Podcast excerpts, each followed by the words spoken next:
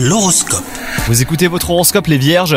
Si vous êtes en couple, attention à ne pas vous montrer trop idéaliste, cela pourrait effrayer votre moitié. Toute relation amoureuse connaît des hauts et des bas, hein, mais surtout ne vous inquiétez pas et profitez des moments passés à deux.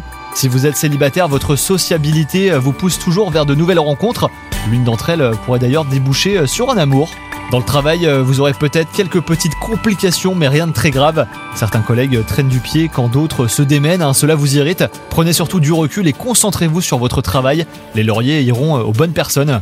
Et enfin, côté santé, de petites contrariétés à l'horizon, voilà ce qui vous attend. Mais surtout, restez zen, vous saurez comment les gérer le moment venu.